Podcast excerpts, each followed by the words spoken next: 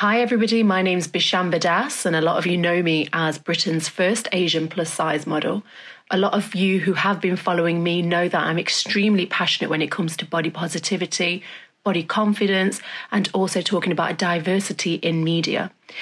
So, we actually decided that we wanted to come together and do a podcast. And now you must be thinking, who are we? Well, I'm here with my bestie, Suhani Gandhi, who is an actress in the UK and in India. She's a model. And one very big achievement that I'm extremely proud of, which she has achieved, she's also known as Miss India UK. So the both of us um, actually came together to do this podcast. But the interesting thing is, both of us are actually coincidentally law graduates as well. And the first time we ever met was actually in a pageant. So where we were supposed to be each other's competition, we actually turned out to be best friends and supporters of each other for life. Yeah, so it was an amazing journey getting to know each other and finding out that we have so much in common. We built this amazing friendship. It's been five years, I think, and we're going strong. Um, so both Bishamber and I were on a three hour road trip and by the time we reached our destination, we realized we hadn't turned on the music, um, stopped for food, which we usually do, um, because we were so engrossed in our conversation. We were talking about all sorts of topics from relationships to life to spirituality um, to the media, the entertainment world, um, families, and all sorts of things. And it really lifted our spirits. We thought, wouldn't it be great if this conversation could have been recorded so that other people could listen to it as well? And that's why we started our podcast. That's right. And actually, we thought very long and hard about what today's podcast um, actually needs to be around. And we thought we are going to have a very thought provoking conversation around body positivity and confidence our experiences of participating in pageants um, and what it's basically like um, to be under the spotlight as well, and other related um, sort of things and topics to um, them scenarios and circumstances that we've both experienced. So we're going to be very, very open. We're going to be very vulnerable and speak our truth, our own personal experiences, some of them which we've probably never shared with each other before. So B, um, being the first Asian plus size model, how have you arrived to a place where you're so comfortable with who you are um, in a world, to be honest, that worships and puts value on skinniness?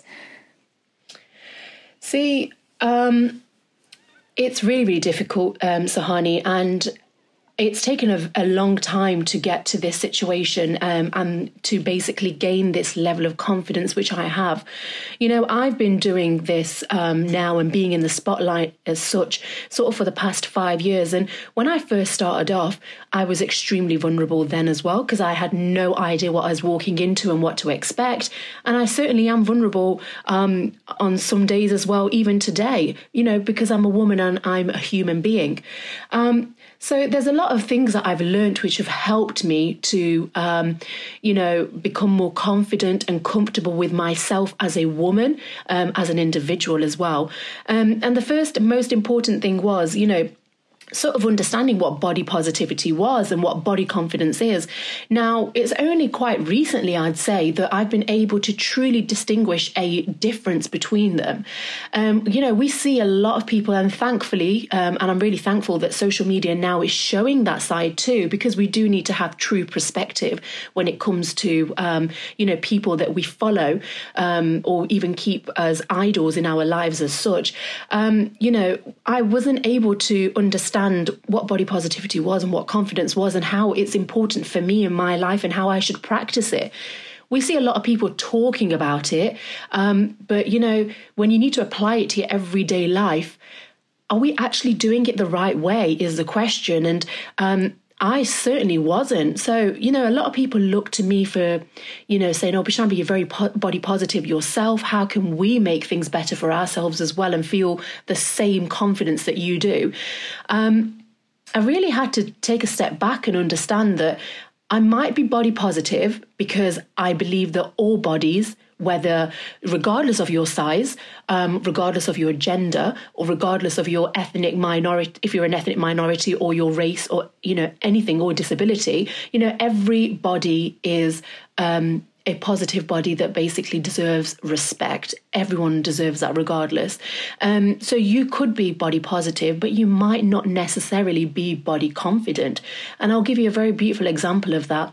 So I, amongst my friend circle, would very easily you know, tell them, oh, you look absolutely beautiful. I mean, many times, Suhani, I always tell you, you know, you look gorgeous in what you're wearing, um, you know, and your body looks great, your skin looks great. And I would give you all the positive things, um, you know, as any friend should uh, to another friend, sometimes to uplift, uplift their spirit as well. But I wouldn't necessarily apply that to myself um, I wouldn't necessarily feel that I'm deserving of that respect and that love too. So I could be positive towards other people, but I didn't have that confidence to be like that for myself. Um, and I think that's when I truly understood the difference in between body positivity and body confidence. Um, and I think it's really, really important for people to actually not just say the words, but actually to talk the talk and actually understand what it really is. Absolutely. And I think that's a really interesting point that you've brought up that we don't actually understand some of these words and what they mean. For example, body confidence and body positivity, they're sort of used interchangeably in the media. And actually, the difference is there. It's quite stark. You body confidence is something that fluctuates. Um, I don't think it's a realistic goal to always be body confident. Mm. I mean, that could change. One morning you could you could wake up and you might not feel com- um, confident in your body, and that's okay. Um, as long as your body positive, so as long as you're appreciating all types of bodies, the flaws, everything, as long as your your vision of what a perfect body is is not so skewed and not so um, defined by the mainstream media. So that's an amazing point. I think we need to distinguish between the two. And just to throw another term in there, I I identify more closely to the term body neutrality. Now, this is a new word on the block. Um, body positivity, of course, is for women to celebrate their bodies and and not see their flaws as something that that shouldn't be celebrated or shouldn't be owned. Um, everyone should feel comfortable in their body, regardless of what the shape or size is. Um, but I think body neutrality is something which is slightly different and it's a different take on the whole issue. Uh, Jameela Jamil came up with the term, and it's the idea that women's bodies should not just be objectified. You know, they shouldn't be commented on at all. So instead of saying, I love how I look no, mo- no matter what, um, we're saying, I love what I think and I love who I am as a person and, and putting more value into that. So it's almost like taking a step back and detaching from your body, not letting your body define who you are. Um, it's sort of, for me, I'm, I'm um, into spirituality and it's sort of um, a meditation where you know, when we meditate, we say we're not our minds and we're not our bodies. So we're almost detaching ourselves from our bodies. Definitely. And I think, you know, coming back to the whole body positivity movement and you know how thankful I am also of it. It has actually, I think, kind of taken a bit of um, a U-turn, and it's not really stayed true to, you know, the reason why it was ever created. Obviously, it was out there for marginalised groups, and you know, for recognition and respect to be given to them, um, you know, people who associate to them, groups as such. But a lot of and it's really interesting that you talk about you know body neutrality it's really interesting that i mean this is only personally my opinion but i do feel that a lot of the plus size fashion industry because obviously that's what i belong to the, the plus size community as such i do believe that it's become quite sexualized um, and I do feel that sometimes, you know, people are starting to become quite objectified. Um, it's you know this whole movement was supposed to be out there to make women like me feel included included but actually i've really started to become you know quite excluded from it. Um, there's a lot of personal experiences that i've gone through as a model in particular um, where i would you know because it's it's human nature um, especially for women to uh, compare themselves sometimes to other women. And i am a normal person in terms of my feelings and how I regulate myself. And sometimes I find myself doing that. That's my vulnerability, which I openly, um, you know, see and accept. And I know that I shouldn't be doing that. But sometimes you can't help it when you see that, you know, other people are doing extremely well. You only then compare to think and say, well, actually, for your own personal growth, where um, am I kind of going wrong, maybe? What am I um, not doing, which others are doing? And the main thing that I could see, and again, it's not to ever put anybody down for their choices because we have the right to dress and be the way we see fit for ourselves. Our views should never be imposed onto anybody, but that also cannot be set as a benchmark for everybody to be the same too. So, for example, like I said, a lot of um, beautiful plus size women who've given so much confidence to many women, regardless of their size around the world, would pose in swimwear and lingerie. But I feel like it's only become that right now. Um, and when I've refused to do so, because it's not going to be making uh, money for agents or you know brands feel that their um, items or their uh, you know whatever their advertising is not going to be um, shown in the same light and not going to gain the same sort of you know um, uh, views and um, you know the eyes basically on the product as much as they want. People have you know said to me, "Well, Bishamber, you don't fit into that because it's something that you refuse to do." And then I've lost out a campaign. Um, you know, fan following doesn't grow that much, and we all know how much emphasis we put on our following. Um, you know, especially the first thing a brand would say to you is, "Okay, so where is your following from? How many people follow you? How many views do you get per story, etc., etc." So we are kind of like.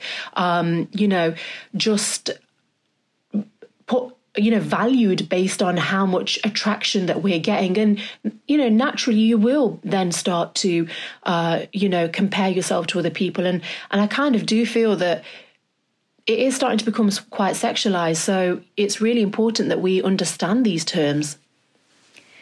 I agree with you, and um, it's interesting you bring up that point because um, I wanted to bring the example of Billie Eilish, a singer, very young singer. She's just 17 or 18 years old. And she wears baggy clothes all the time because she doesn't want to be sexualized or objectified in the media. You're right, actually. I really understand, um, Suhani. It's a really good point because for me, I think, you know, because you know people normally think don't they the more skin you show the more confident you are and that certainly has been my experience where i don't actually feel that my confidence needs to be measured by the amount of skin that I am showing. You know, if we have the right to expose ourselves, then we also should have the right to, you know, keep as modest as possible too and not be judged for that.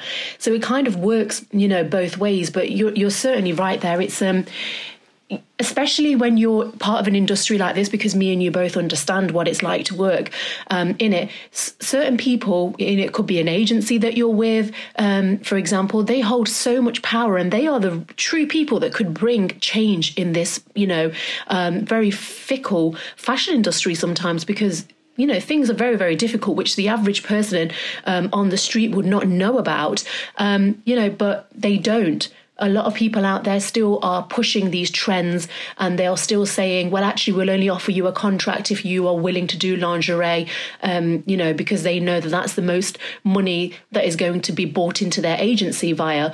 But also at the same time, they don't stop and think, well, if I push and put this model forward, for example, to my clients with this totally new concept, which, by the way, is not just a reflection of one or two people. This is actually a reflection of a large proportion of society.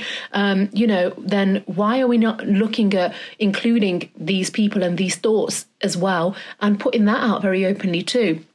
So it's a very large topic, and we probably have, you know, gone and expanded it, but um, it's really important to understand that. Absolutely. And um, just a question for you, B. Uh, I know you've been called all sorts of things, especially on your social media. You get so many messages and comments. Um, the word fat uh, you've told me that you do get called fat a lot. Um, I personally find fat to be quite an offensive term. I would never use it myself to describe anyone. Um, I wouldn't want to use it as an adjective. Um, this is going to sound a bit funny, but fat is what we eat. Um, we aren't fat. Oh, well, we are fat. We're all of us are made of fat, yeah. but we're also made of carbohydrates and protein and all of that. Um, we wouldn't call a really muscly person protein, for example. So for me, I don't understand why fat is an adjective. I think the way people use it is really cruel. And, you know, someone could be very skinny but have a lot of fat in them. Um, it's not an accurate way to describe someone. What do you think of the word fat? Do you find it offensive? To be really honest, Suhani, growing up, I absolutely despised the word. I hated it so much. It would break my heart and my soul. You could get into an argument with a complete stranger, and even till this day, the first thing that would come out their mouth is bleep, bleep, bleep, fat, bleep, bleep, bleep. You know, um, it's it's what we do. You know, um, family members would make fat jokes because they felt it was their right. Um, and so on. And so you can imagine, obviously, the stigma that's attached to the word and how much damage it's done um, to many, many people around the world um, for many, many years.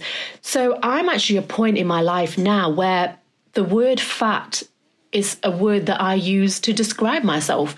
Um, you know, I don't take offense when anybody calls me fat because it's a fact. I am fat. Um, I very openly, to describe myself, would say, and I was the only fat girl in that pageant, for example. That's a line that I've used many times when I've described a beauty pageant that I was part of as the only plus size woman. Um, so for me, I just want to break free from that stigma because I have experienced the hurt and pain that it's given to me for so many years that now I refuse to feel that feeling again. Yeah, and, and that is quite hurtful, actually, the fact that you've become desensitized to this word because you've had it said to you so many times. Um, I want to flip the coin a little and talk about how when I was when I was growing up, um, I was super super skinny, and people would usually think that if you're skinny, that's great. That would give you so much self confidence. That's why people want to lose weight in the first place.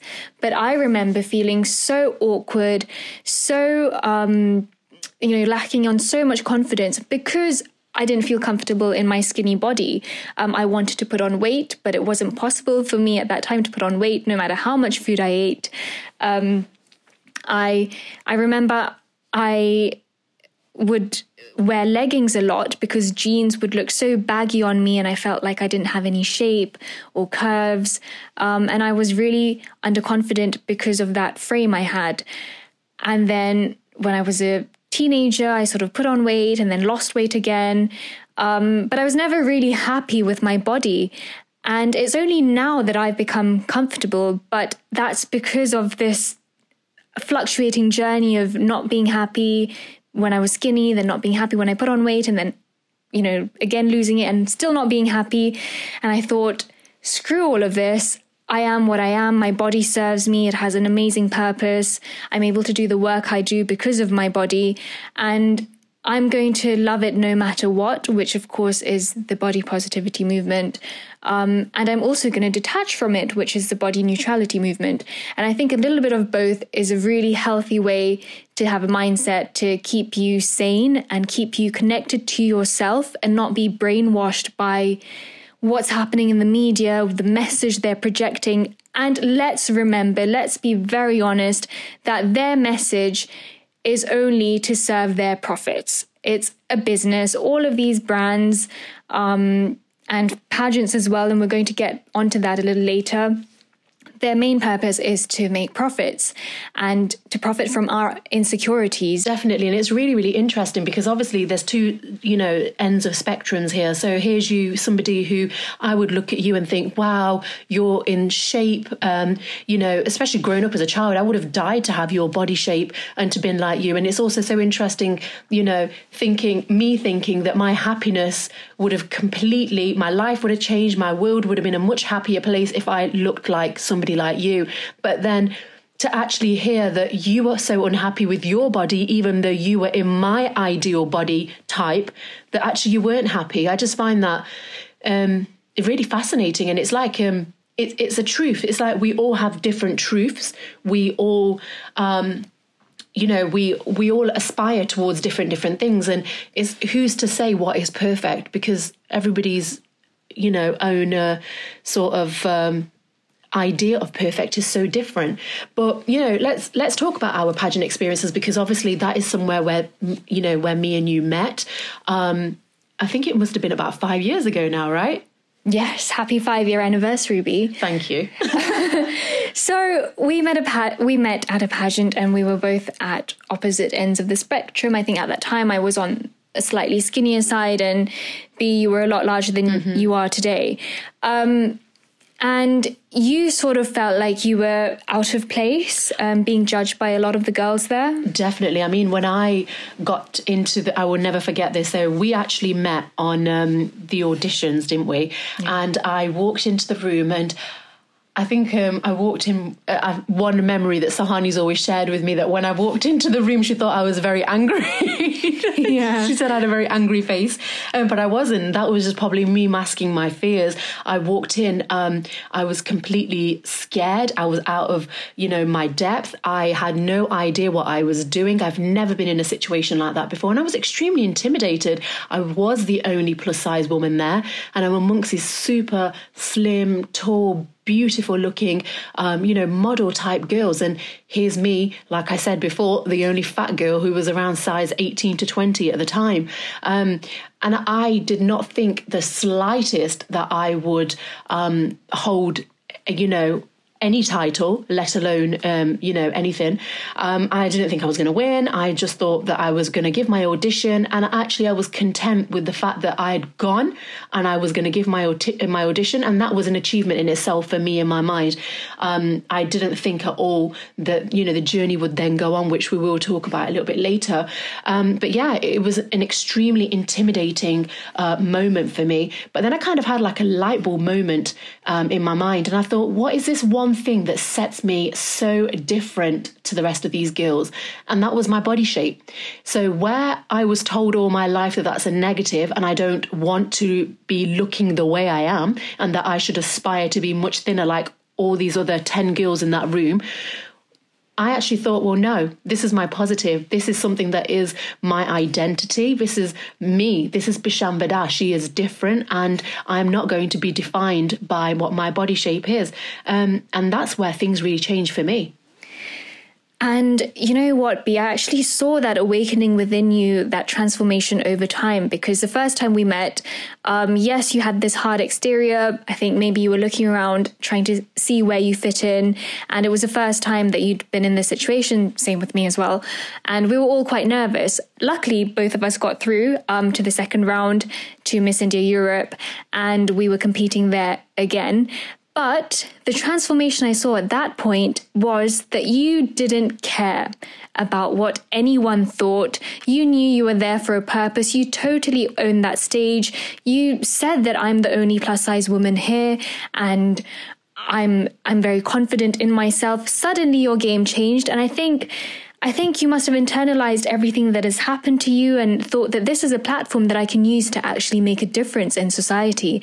And that's why I know pageants do seem very relevant in this day and age, and rightly so. Um, what criteria are we judging women on? But at the same time, it's given you such an amazing platform to impact women. Um, on from all body shapes and sizes the fact that you had the courage to participate in the pageant and actually get your title from it um, and create this movement from it is incredible. And it's, it's given you this platform so i'm very proud of you. Thank you so much. And you know you're so right. My game did change um, you know because the first thing was like i said we go and we you know we do our audition hoping for the best. And then when you finally get through i kind of then had a second light bulb moment. And i thought to myself well I'm probably not going to win this, but this doesn't mean that my journey has ended here. And that's why it's so important to understand that if you are going to be part of a pageant, you know, that you realize that there's pros and cons to it. Now, I've been very lucky to uh, be a contestant in a pageant, and I've also been very lucky, um, you know, in my career to also judge a number of pageants as well.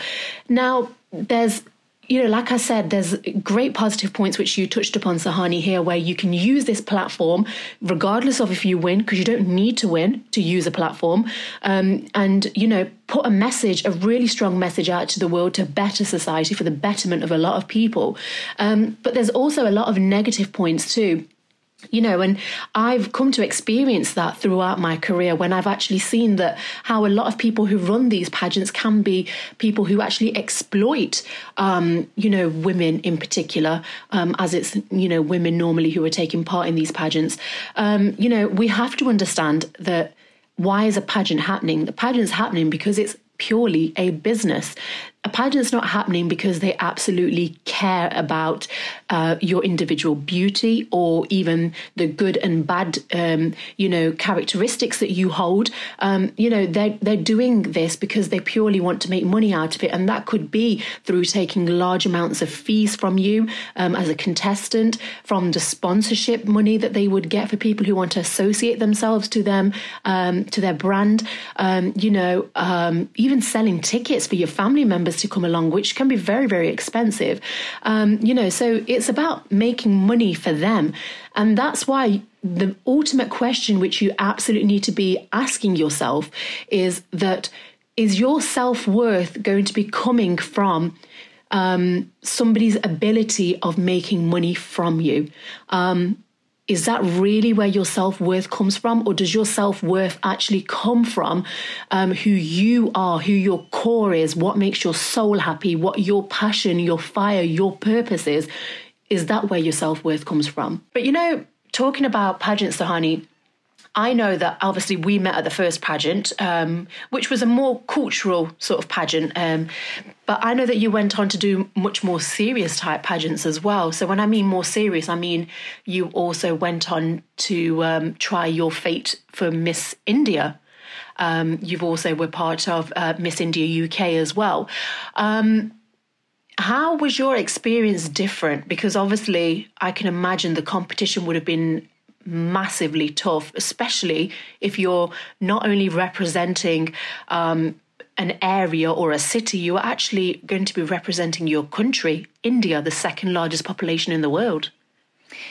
That's a really good question, B. Um, so there were two other big pageants that I was a part of. One was Miss India UK, like you said. So I'd got down, I'd um, gotten selected to compete at Miss World Miss India Worldwide, and that was an incredibly competitive pageant.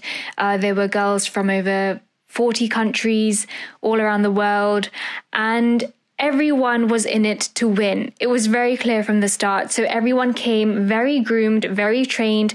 They'd had um, personal choreographers, really expensive dresses, um, a lot of sponsors. And I, um, being me, I had just finished my exams at university and I had five days to prepare. And I, did, I had a very low budget because obviously I was a university student at the time. And I remember I picked up, this is quite funny actually, I picked up a dress um, from Debenhams or somewhere, and it was like a 150 or 200 pound dress. And then I picked up some jewelry from Primark. Um, didn't really spend too much time or money on any of the preparation got my dance choreographed. I mean, I choreographed it by myself. Um, quickly stitched together this dance outfit, and that was it. I was I, I boarded my flight and I was thrown into the deep end. And I actually came in the top five, which was such a surprise to me because I felt so underprepared. And I could see girls, I mean, some girls were really disappointed because it seemed like I hadn't prepared and I just sort of turned up and things worked out for me.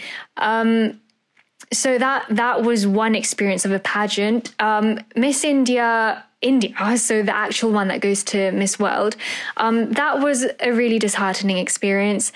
Uh, only because I felt like the only thing they cared about was how tall you are and how skinny you are. They did not care about personality like the rest of these pageants. They didn't care about talent like the other pageants. And it was all about the way you can walk and the way your body looks. So I only got to the top 10 or something like that in the regional pageant. Um, And I felt like I was the shortest girl there. I'm five foot seven, by the way. And I felt like I was the curviest girl there. And I'm a size eight, by the way. So it's really interesting to see how these standards and criteria for marking pageants change according to the culture and the country. And I, I was really surprised to see that in India, they didn't care about the question and answer round at that stage. Um, girls who had given really odd answers had gotten selected, um, but who are very polished at their walk and their bodies and everything. So you can't change yourself according to this criteria. You can only be yourself, and that's important. Totally agree with you. And um, Another thing um, which I want to share is uh, obviously, you know, I've been saying that I've been doing plus size modeling for five years. I have only recently signed my first major contract with a reputable um, and a very good understanding uh, modeling agency. But prior to that, I had many meetings set up with um, different modeling agencies. And one thing, um, which I will I laugh at now, but at the time it really upset me. Um, I lost out on a major modeling contract because of my eyebrows. As crazy as that sounds, um, you know, I got told that my eyebrows didn't look natural enough, and that might be a thing up north, meaning because I'm from Derby, um, you know, but it's not something that's acceptable here in London, and therefore they would not be able to offer me, um, you know, the contract as such. It's really really difficult. You know, trying to fit in to please other people. So I think this conversation is really important because we've talked about what we've been through. Um, it's not been an easy journey. You in the plus size industry, and me as a girl who's a size 8 to 10, I've also faced similar challenges, obviously not to the extent you have, but I've also been affected by it. So that means, regardless of your size or shape, this is what women of our day and age are going through. And I've really enjoyed talking about this. I think these are conversations we should be having with our friends, um, with our partners. And this is what's going to lift our spirits, what's going to make us feel like we belong in society no matter what. And we just need to spread this awareness and this feeling of being in control of ourselves and our lives. And I couldn't agree with you more. It's so important, like you said, that we have these conversations because we are all individuals and there is beauty in being um, different. That is something that I have always advocated. Um, it's something that I stand by till the end of time. So thank you so much, everybody, for listening. We really, really hope that our experiences have been able to shed some light, um, you know, on basically what is out there, what a lot of people have to go through, um, and hopefully that it's an experience that I pray that you don't have to ever experience as well. If we can openly have these conversations, we can basically help and support each other from falling prey to the same things again and again.